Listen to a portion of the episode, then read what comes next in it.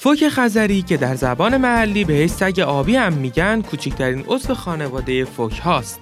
و یه ویژگی خاص داره اون هم این که فقط و فقط در دریای شمال زندگی می‌کنه. این حیوان بانمک چشمهای درشت و گوشهای خیلی خیلی کوچیکی داره.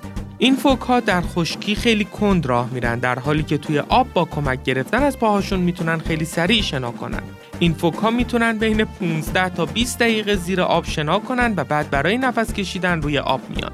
فوک های خزری آبزی هستن یعنی بیشتر وقت ها رو توی آب زندگی می‌کنن. این فوکا در طول سال مهاجرت می‌کنن. مهاجرت یعنی چی؟ یعنی محل زندگیشون رو تغییر میدن. تو فصل پاییز به طرف شمال میرن چون آب دریای شمال اونجا کم عمقتره و تو زمستون یخ می‌زنه. فوکا توی زمستون روی این یخها سوراخ‌های کوچیکی درست می‌کنن تا بتونن نفس بکشن و یک سری سوراخ بزرگتر هم می‌سازن تا بتونن بیرون بیان. غذای این فوکا ماهیه و هر فوک بزرگسال بین دو تا سه کیلو ماهی توی هر روز می‌خوره. زمستون فصله که فوکا بچه دار میشن. هر فوک ماده باردار میشه و یکی دو تا بچه به دنیا میاره. فوکا پستاندار هستن و هر بچه فوک حدود یک ماه شیر مادر رو می‌خوره.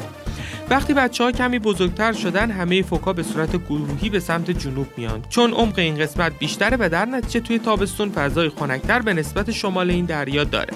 این فوکها از جمله حیوانهایی هستند که در خطر انقراض قرار دارند. حدود 100 سال پیش یعنی اوایل قرن بیستم تعداد فوکهای خزری حدود یک میلیون عدد بود. اما الان فقط 100 هزار تا از این فوکها باقی موندن.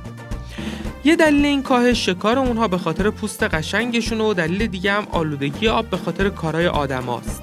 تازه تغییرات آب و هوا و گرم شدن کره زمین هم دلیل دیگه کم شدن تعداد فوکهای خزری تو دریای مازندرانه. ما آدما باید یادمون باشه که کره زمین برای همه جاندارانه و ما باید از این زمین مهربون مراقبت کنیم و دوباره اون رو به یه جای امن برای همه حیوونا به خودمون تبدیل کنیم. چون ما فقط یه دونه زمین داریم.